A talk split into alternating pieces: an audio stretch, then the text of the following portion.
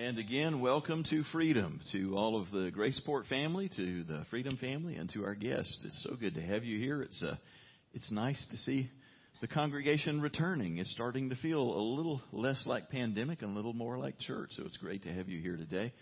Again, we welcome in those of you who are joining us online uh, across the country and in multiple other countries, and especially our dear friends from our Nigerian campus in Sapele. We say greetings to you this morning. Before we turn our attention to the Word, uh, let me just uh, remind you or tell you that uh, next Sunday is a big step forward for us because we're going to be reopening Kids World. And we're going to be taking every precaution within reason uh, that we can to ensure that the kids are safe and that the workers are safe. So we'll be doing temperature checks upon check-in, and everybody will be wearing, all the adults will be wearing masks. So if you've got kids who are sixth grade and under, that will affect them. For those of you who uh, haven't been around when that's functioning like normal, the preschoolers are in that area through the entire service, and the kids who are in elementary school are dismissed at this point in the service at the conclusion of the music time and before the message. They're dismissed to the back. So we look forward to having that up and uh, going. Uh, as Brad mentioned, that little white card that's in your bulletin if you get bored while I'm preaching, you can just start writing notes uh, for what you want to ask us. But uh, we wanted to have that in hand for the town hall meeting. When we are uh, done with the teaching time, we'll uh, take however much time, a little bit of time to just talk through what we've been discussing and look forward to being able to share together about that. Now, I will invite you to pull out your Bibles and open to the table of contents. Just trust me on this. Turn to the table of contents unless you were a Bible driller growing up. Look for the book of Jonah. It's only two pages long, so it may just be easier to start in the table of contents. Yeah, if you hit Psalms, uh, Isaiah, Jeremiah, turn right. You'll you'll get to Jonah eventually. We're beginning a new series today that uh, is entitled "Embracing Your Life Mission," and we're going to be in the book of Jonah for the uh, entire uh, next four weeks. And I'm just going to go ahead and tell you, in spite of what Tony said, I'm going to preach this message like a fat man going through a barbed wire fence. I'm going to touch on a few points and keep on moving. We've got ground to cover, and we're going to move on through that quickly as we get introduced to jo- Jonah. And I think you're going to enjoy this series. It's going to be practical, and it's such a, an intriguing and unique story that I think you'll enjoy getting into this as we consider today what to do when you cause a storm. All of us go through storms, and they have various causes. Sometimes it's just the events of life when you live in a broken world. Life can be stormy. Sometimes it's because the devil hates you and he wants to create as much havoc in your life as he can. But sometimes the storms in our lives come purely as a result of our choices, our rebellion, our whatever, our junk, and we'll create storms for ourselves. And so what we're going to see today is one of those kinds of storms and consider what do you do if you're in the midst of a storm and you're realizing, I think I may be part of the problem here. Jonah's story is a, a good word of instruction for us. Now, just a, a, quick intro to what's going on in Jonah. This is taking place about 800 years before Jesus' ministry on earth. And in the time that Jonah lived, the greatest empire on earth was the Assyrian Empire. This is the Star Wars equivalent of the empire, the ooh, you know, heavy, heavy bad stuff when you think of them. This was sort of the ancient equivalent of the Third Reich. These were uh, very powerful people, but very brutal people. Uh, the capital of the Assyrian Empire was in Nineveh, greatest city on earth at the time. Today, the ruins of Nineveh are in Iraq on the banks of the Tigris River across from Mosul.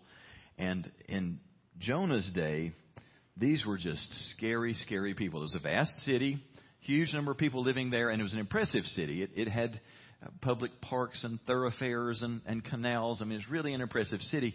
But the things that went on in this city, we won't even get into. Just so barbaric, so cruel to the people that they had conquered.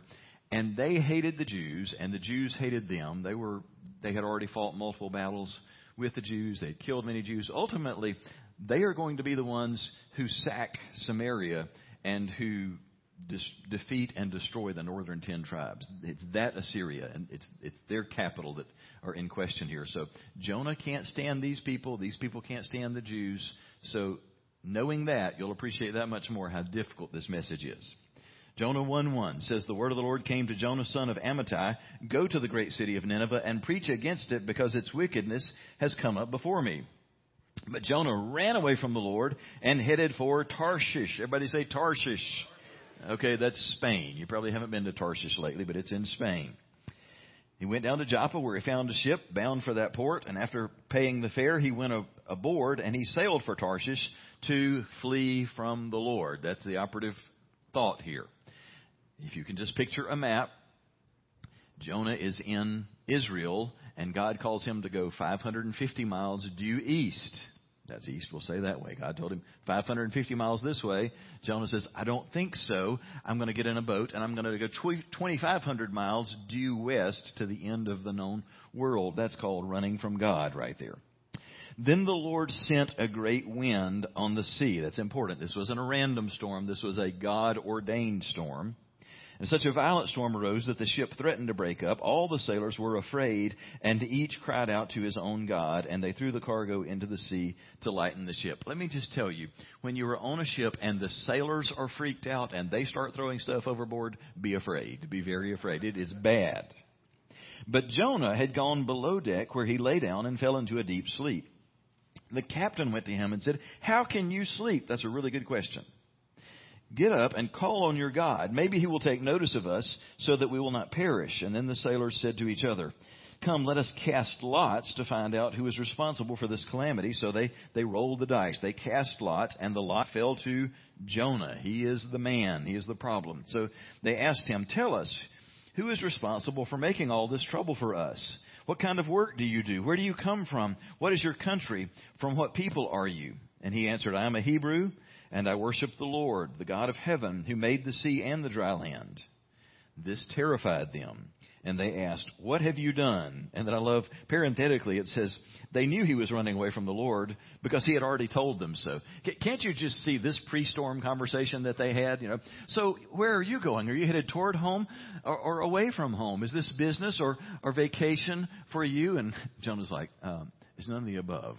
I'm running from God. This, I'm on a mission from God, but I'm avoiding the mission, so I'm trying to escape that. So they already know that part. Verse 11, the sea was getting rougher and rougher, so they asked him, what should we do to make the sea calm down for us? Pick me up and throw me into the sea, he replied, and it will become calm. I know that it is my fault that this great storm has come upon you. Instead, the men did their best to row back to land, but they could not, for the sea grew even wilder than before. And then they cried out to the Lord, Please, Lord, do not let us die for taking this man's life. Do not hold us accountable for killing an innocent man, for you, Lord, have done as you pleased. Then they took Jonah and they threw him overboard, and the raging sea grew calm. At this, the men greatly feared the Lord, and they offered a sacrifice to the Lord, and they made vows to him. Isn't that incredible? It's a bunch of pagans and one believer on a ship, and when they see what happened with, with that one man, suddenly they realize that Yahweh is the true God. And they're now making commitments to him. Verse 17. Now the Lord provided, or the Lord appointed, a huge fish to swallow Jonah, and Jonah was in the belly of the fish three days and three nights. Before I was a pastor, I was a student pastor. And of all the things that I did with the middle schoolers and high schoolers that I had a chance to shepherd, the greatest adventure that I ever got to take was when we took a pretty good sized group of senior high students and we chartered two sailboats out of Miami, the kind of boats that you crew yourselves. You have a captain on there so you don't die, but you, you work the boat for a solid week, day and night. And uh, we sailed from Miami. We were supposed to be sailing initially to the Bahamas and sailing through a lot of the uninhabited and sparsely inhabited islands. When we set, set sail the first day, it was such uh, rough weather and such high wind. The captain said, "There's no way we'll get across the Gulf Stream today. It's just it's going to be too violent. So we'll just sail around in the Keys for a bit." So we did that for a day, and so on day two, he said, "It's still really rough." We can get across, but it will be brutal if we do. So I think you should just poll all of these kids and, and adults and see what they want to do. Well, you know, teenagers think that they're bulletproof. They, you know, no, nothing can happen to them. They can handle anything, or so they thought. And they're all like, "Yeah, let's do it. Let's go." And so we set sail, headed for the Bahamas in high seas. Now, they're making that decision before they've seen what high seas look like because we're in protected waters. And then we, we're sailing on out and eventually you lose sight of Florida and you move into that deep, deep water that's the color of grape Kool-Aid. It's purple, deep water and the waves just start getting bigger and bigger. Well, I, I'm an amusement park freak. I don't get motion sickness. I love the wildest rides. So as we're getting into high seas, there are three or four of us that don't get motion sickness. We're up on the bowsprit of the boat. It's a 64 foot sailboat and you can go all the way out on the bowsprit and you're white knuckling, holding on for dear life because the waves had gotten so huge. With every wave that rolled under the boat, it would stick that bowsprit down into the, the water of the next wave. And then as it would roll under the boat, you would shoot way up in the air. It was just like being on a, the best ride ever at Six Flags for hours. So I'm up, up at the front with two or three teenagers and we are having the time of our lives. It's like riding a, a wild bull. And we were so focused on that for the longest time, I never even gave a thought to all the rest of my, my youth. Now, when we were in calm waters, the captain had gone over several things with us, and one of them was he said, I'm going to give you throwing up lessons. Like, well, that's a strange thing to say. It's like, this is my boat, and you will pay attention to this. When you throw up, these are the ways you don't do it. You don't do it standing. You don't do it in, in the bathroom. You don't do it in a bucket. You're going to lay on your belly. You're going to hang your head off the side of the boat, and you're going to stay there until you're through throwing up. Well, after an hour or two of riding that bowsprit, I finally turned around and looked for where are the rest of my youth the entire back half of the boat was surrounded by kids laying on their bellies with their heads hanging off, just throwing up everything down to their toenails. For hours we sailed through stormy, stormy seas. I learned you, you don't go below deck in that kind of rough weather. You'll, you'll beat yourself to death. And if you don't get motion sickness, you'll get it down below, which is part of what's so amazing about what Jonah is doing. He's asleep in the middle of this thing. The captain, by the way, told me after we had finished this trip, old wizened guy, he had been doing this for 25 years, week after week after week, taking groups to the Bahamas like that. He said, I, I just want you to know one thing. In 25 years of doing this, that was the roughest crossing I've ever had in my life when I took you and your kids across there. So when I read this story, I have just a little bit of a frame of reference. It Nobody was throwing tackle overboard on our trip. I can only imagine what it's like for Jonah and these people when the seasoned sailors are throwing everything overboard and going, this has to be the hand of a God doing this to us. Well, as we read about Jonah's experiences on the sea there, there are seven things that I, I noticed that I want to just point out to you that are really important about your life mission. Do you realize that God has a, a mission for your life and has a calling for your life? And it's not just one narrow thing. It is this great, lifelong, multifaceted mission and calling that He has for you. I, I love what Paul says in Ephesians 2.10 when he says, God has made us what we are. Some of us need to let that sink in. We're so frustrated with what we've become that we need to be reminded God made us what we are.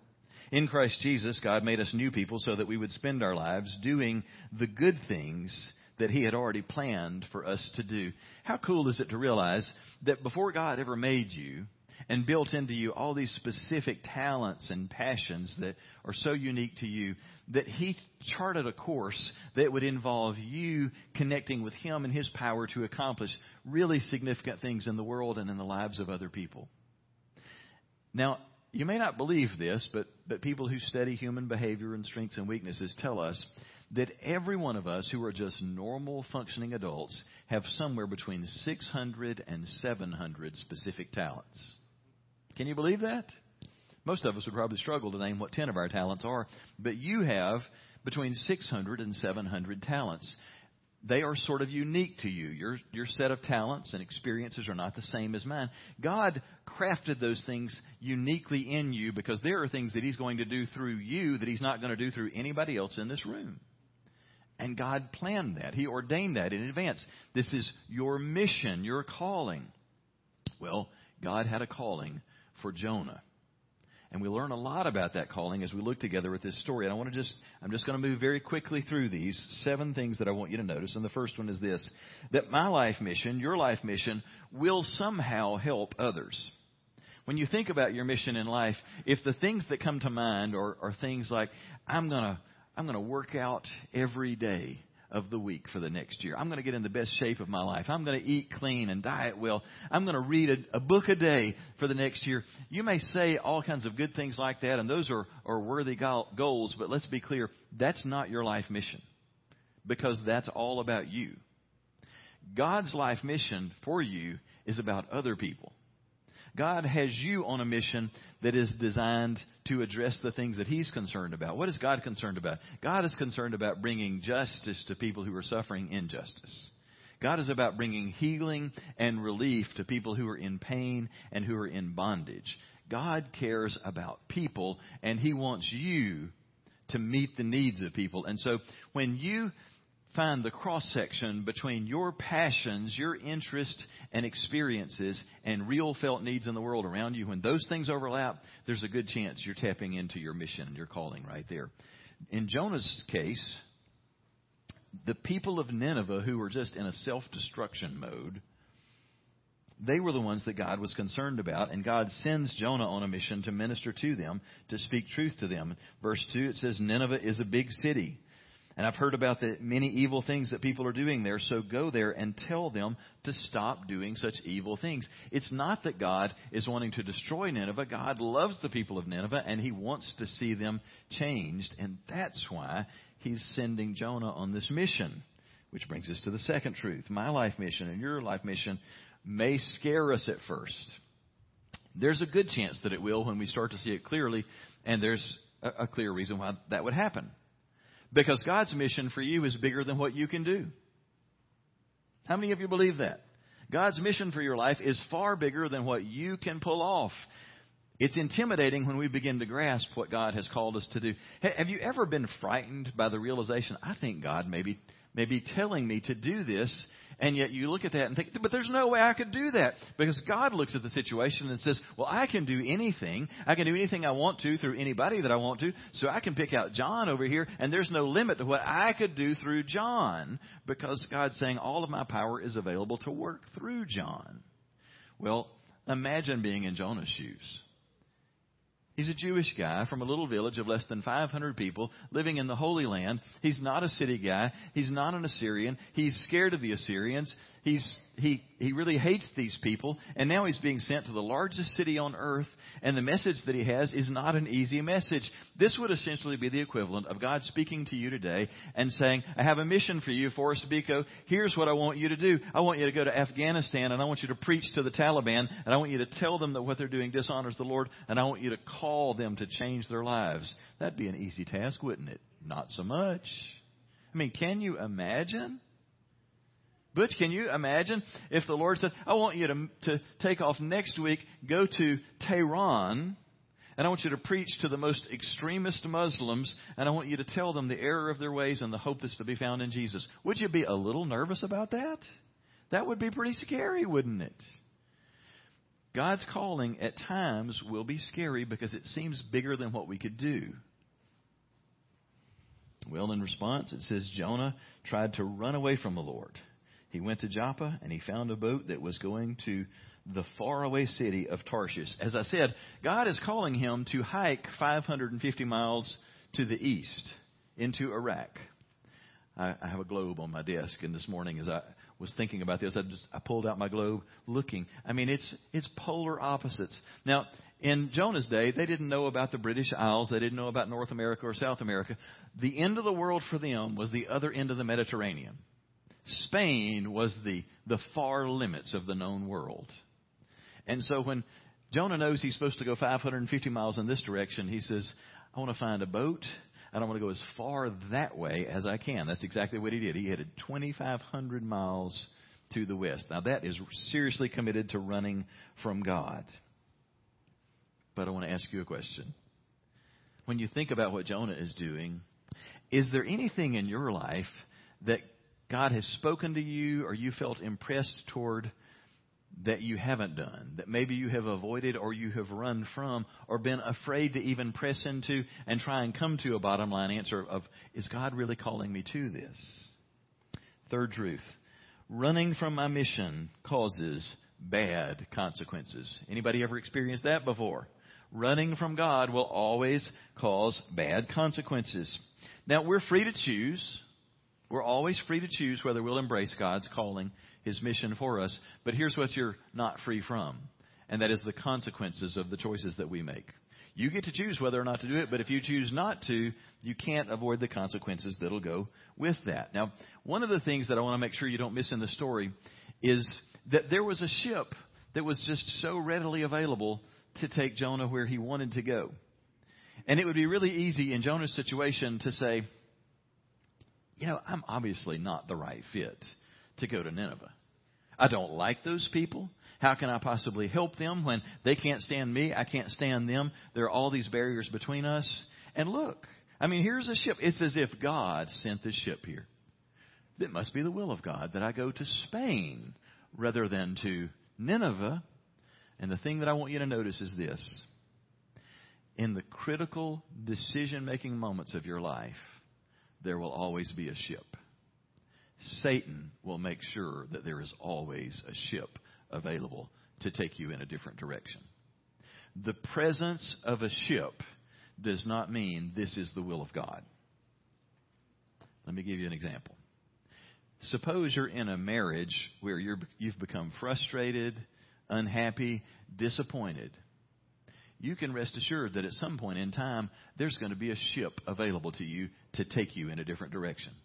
There'll be another woman, there'll be another man who suddenly is just so nice to you, they're so attentive to you, that they just care so much about what's going on with you. And over time, it's going to become obvious. You know what? I could jump on a different ship and go in a different direction. Maybe it's, I mean, surely it's only God that would bring such a positive person into my life. Maybe it's just the will of God that I abandon this ship and I hop on that one. Friends, the devil will always offer an alternative when God is calling us to something significant and challenging. But when we embrace that, it comes with bad consequences of two kinds. First of all, if I run from God, I can count on the fact that God will oppose me. When I'm actively running from Him, God will oppose me. It says in verse 4, But the Lord hurled a great wind upon the sea. Such a mighty storm came upon the sea that the ship threatened to break up. That is the hand of God causing opposition. Have you ever had an experience in life where you made up your mind that you were going to do something? You were going after something regardless of what anybody else said, and yet it just seems like there is an invisible hand that's keeping you from making any progress with that? You ever experienced that? That it's like, why can't I move in this direction? I want it so badly. I want this relationship. I want to be with this guy. I want to be with this guy. I want that job. I want that promotion. And it's like an invisible force is keeping it from happening. Sometimes that invisible force is the hand of God saying, That's not what I have for you. I have a different plan. And as much as you just are being strong willed and saying, I'm going to do this, sometimes God just says, No, you're not. And I'll appoint a wind to stand against you to keep you from doing that because I know what's best. The second thing that'll happen is if I run from God, other people will get hurt too. This is the heaviest thing that I'll say today, but we need to not miss this. When a husband runs from God, his wife suffers, his children suffer, or his grandchildren, or his business, or his church. When a, a wife runs from God, her husband, her family will suffer. And, and our running from God may be doing some little secret thing that we think it can't hurt anybody else because nobody else knows. Nobody else knows how I'm using alcohol or pills as my crutch. Nobody else knows about my little closet habit that I have with my computer and, and these images. Nobody knows about that. It's not hurting anybody else that I, I look at porn on the side. Nobody knows the little bit of cheating, this little flirtatious relationship. Nobody knows about what's going on, the you know the money that I'm stealing from the government by not paying taxes or whatever. My little secret stuff isn't hurting anyone else. And the thing that you need to know is when we're working against the will of God, it will always cause suffering, not just to us, but to those around us. Not because God is cruel, but because God created a moral universe where when we get out of step with what God has called us to do, the gears begin to grind against us. And it always brings suffering on those who are right around us. And that's exactly what's happening in this story. When it says the storm was very strong and the, the whole boat was ready to break apart. The sailors are scared to death, and so they begin to, to throw the cargo into the sea. That is a picture of what happens when we get out of step. When we start moving in the wrong direction, we will consistently begin to jettison the things that are our really valuable cargo in life. I mean, think about it from the perspective of these sailors. There's no point in sailing across the Med if you don't deliver your cargo. That's what it's all about. And they are abandoning what they're taking this trip for. But when you're in the middle of a storm and when you're out of step with God, you will begin to abandon the things that really matter, matter the most. You'll begin to abandon time spent alone with God. You'll begin to abandon quality time with your spouse or with your kids. You'll begin to abandon things like taking care of yourself with exercise and doing the healthy things that you need. You'll begin to abandon things like attending church or small group. That's the cargo that we throw overboard in the middle of a storm.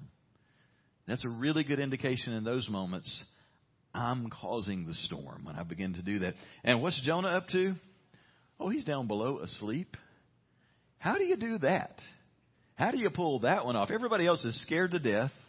They're throwing everything in the ocean, and this sucker is down below, just snoozing away, unknowing and uncaring. When I, I, I read about what Jonah is up to, I'm reminded of the fellow who said to his friend, You know what the two biggest problems in America are today, don't you? It's ignorance and apathy. What do you think about that? His friend said, I don't know and I don't care. Well, that's Jonah. I don't know and I don't care. I'm, I'm not interested. Well, the man went to Jonah and said, Is it your fault that this terrible thing is happening to us? Tell us what you have done. They are realizing we're suffering because of your choices. It really does beg the question for us Is there anybody right now that I'm causing to experience difficulty because of the choices that I'm making? Because they don't have to know my secrets in order to suffer as a result of my secrets and my rebellion. Fourth truth the longer I run from God, the worse it gets. The storm kept getting worse until finally the sailors asked, What should we do with you to make the storm calm down? Now, I know that for most people, 2020 has not been smooth sailing, has it? I mean, this year has been a bumpy year. So everybody's had some measure of suffering. But the thing we need to be alert to is we can make the storm a lot worse by the choices that we make. And if you look at your life and you realize, I, I think I probably have made this a lot worse than it needs to be for me, how do I begin to counteract that? The answer to it is very simple. It's summed up in one word surrender. Surrendering to the will of God, surrendering to the person of Jesus, is the beginning of seeing relief. But the longer that I resist that, the worse it's going to get. The fifth truth if I'm fighting God's plan, trying harder doesn't work.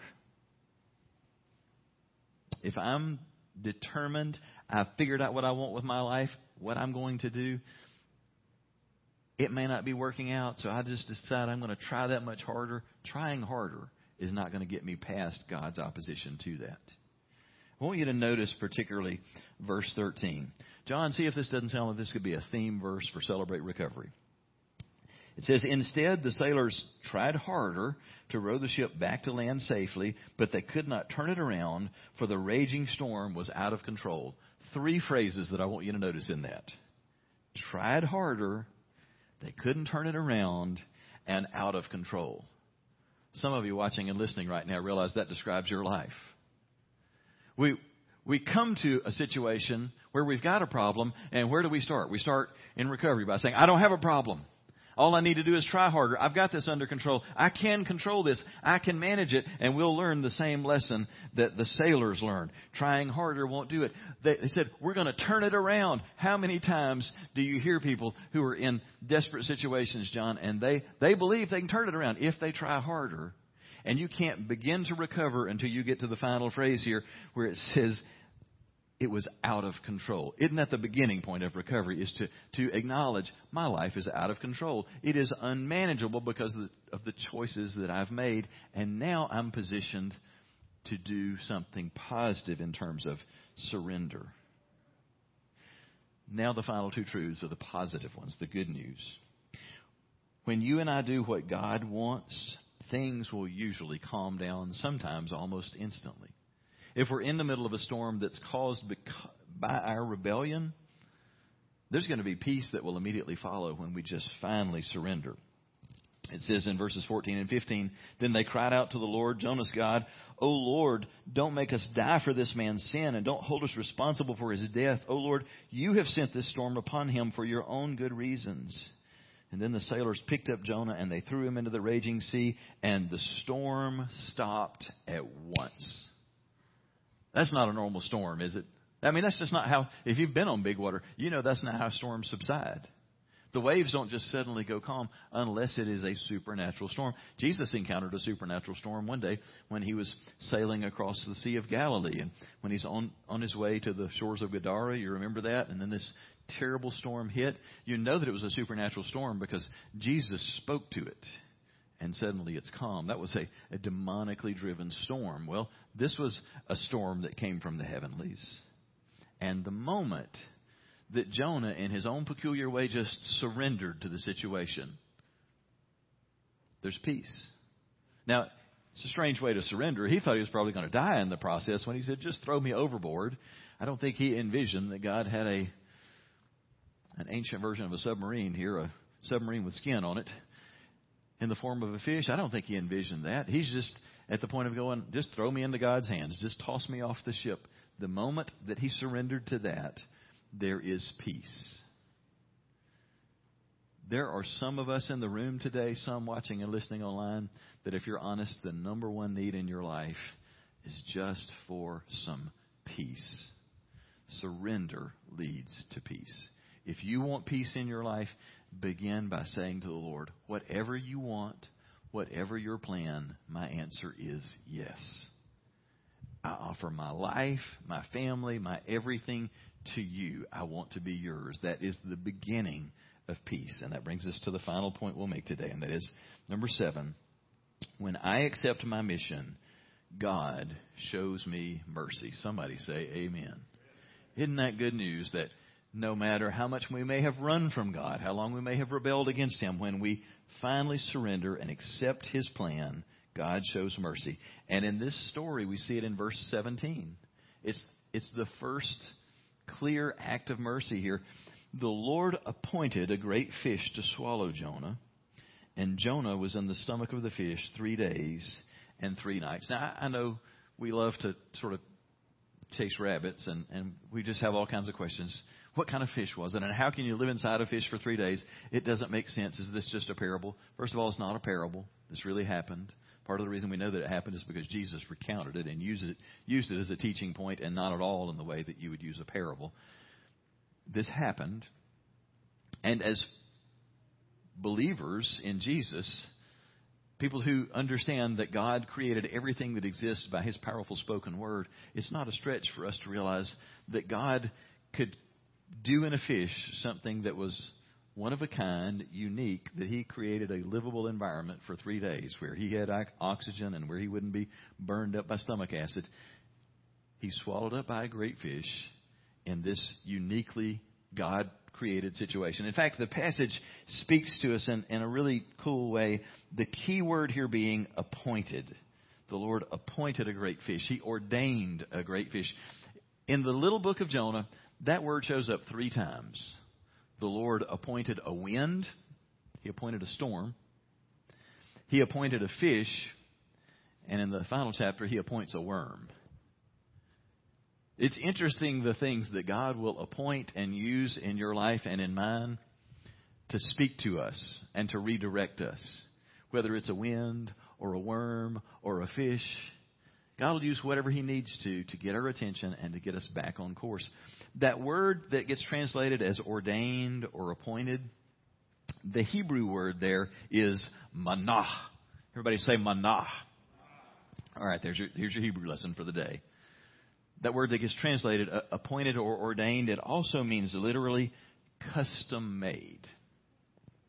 God custom made a huge fish. We have to guess it's probably a, a whale shark it's it's not a whale. They're, the word for whale exists in the Old Testament scriptures, and they don't say whale here; they say fish. So it's probably a whale shark. Those things grow like 40 feet or longer. It's plenty big to accommodate what God is doing. But God custom made a whale shark or some other fish for this situation. And the thing that I want you to notice here is that it is a picture of the mercy of God. First of all, he's not going to let Jonah drown because he's not through with Jonah. Sometimes we're through with God, but He's not through with us. He still loves us. He's still pursuing us. That fish is a reminder God still loves and cares about Jonah as He cares about the people of Nineveh. And He has made a unique, custom made situation to show His mercy to Jonah. He's going to do two things. First of all, He's going to give Jonah the time out of his life. You know, in, in modern day torture, people will be put in in these um, chambers where it's you're deprived of pretty much everything normal. You know, there, there's no light. You just everything else is turned off. Sense deprivation chambers is a form of torture. Well, in a way, that's almost what he's in, but he's fully alert. He can't run anywhere. God's giving him a place to think and get his head and heart straight, and then he's going to use this fish to deliver Jonah up on shore. Now, that really speaks powerfully to me of the love of God and the mercy of God. You ever had a season of your life that you spent inside the belly of a fish, figuratively speaking? I have. I remember it vividly. I shared with you a couple of weeks ago about the darkest season in my life going through a divorce, leaving a church that I loved. In the months that followed, I was living out my equivalent of being in a custom made situation created by God where I got to live my life in the belly of a fish. What it meant for me was I couldn't do the things that I wanted to do. I, wanted to just put my head down and just go full speed and just work hard and just do what I had always done. And suddenly I was just given this big time out. Suddenly, I didn't have family to take care of. I didn't have a church to pastor. Nothing in my life was normal anymore. And for five or six months, in a very real way, it was kind of like being swallowed up by a fish, just being swallowed up where I'm spending a lot of time alone and it's not what I would have chosen to do. And it was the best gift that God could give me. Because some really important things emerged in my life during that season. Two things above everything else the first thing that just spoke so powerfully to me through that season was God loves me so much more than I ever realized in my life. I felt the mercy, the tenderness, the kindness of God in my life more in that season than I had at any other time in my life and came away so convinced of the depth of God's love for me. I'll tell you the other thing that happened for me in that dark season was I came away clearer than ever that the call of God on my life was unchanged by my circumstances that God still had a mission for my life. And what that ended up doing for me was I emerged from that season knowing whether or not I ever hold a job at a church, whether I ever get paid another dollar by a church, I know this. I'm going to spend the rest of my life serving Jesus. There is a calling. There is a mission for me. And I came away knowing this God who is so good loves me so much more than I ever dreamed. And I am going to spend my life serving Him. It's an act of mercy when God gives us a time out when He custom makes a situation where we don't just get to put our heads down and just work harder and just try and just la la la la la and get through it, when we just have to stop and deal with ourselves, who we are and where we are and where we're headed. Some of us need a time out to do that. Some of us need to get reoriented around what matters and how much God really loves us. So I conclude with a simple question do you know what your Nineveh is? Do you know what God is calling you to do? Maybe you do, maybe you don't. Don't be distressed if you don't, because the beginning point is the same regardless of whether you know what your calling is, what your mission is. The beginning point is surrender. God, I believe you're good. I believe that you love me, and I don't need to be in control of my life because I'll steer it in the wrong direction. So I surrender to you. Whatever you want to do with me, with my family, with my resources, it's yours. And that may sound really scary. The surprise is when we do that, there's this incredible peace that comes over us because peace accompanies surrender. Would you join me as we turn to the Lord together in prayer right now? Father, I thank you for your call on our lives. Thank you for how you love us. We're so grateful for your kindness and your mercy toward us. God, I pray that in ways that are just so unique and personal for each one of us in the room and watching and listening online, that you would speak and move in ways that we would recognize the calling that you have for us. Lord, for some of us who have not walked closely with you in recent days, I pray that that today the truth would land in a way that doesn't burden us, but that it calls us to surrender. Thank you that we can trust you with today and with the future. I want to just invite you, as we're bowed together in prayer, why don't you, in a fresh way, just offer your life to the Lord anew? Why don't you just invite Him to completely have control of you, of your family, of your future? And if you've never done that before, why don't you today trust Christ to forgive you of your sins and to take control of your life? If you want to do that, why don't you just pray just a simple prayer that says, Jesus, I need you. I believe you died for me. And I'm asking you to now come live in me. Would you clean the slate? Would you give direction to my life? Father, I thank you for how faithfully you hear, answer, and lead our lives. We offer ourselves, our families, our churches, our future to you. And we just say, have your way in us. We pray this in Jesus' name. Amen.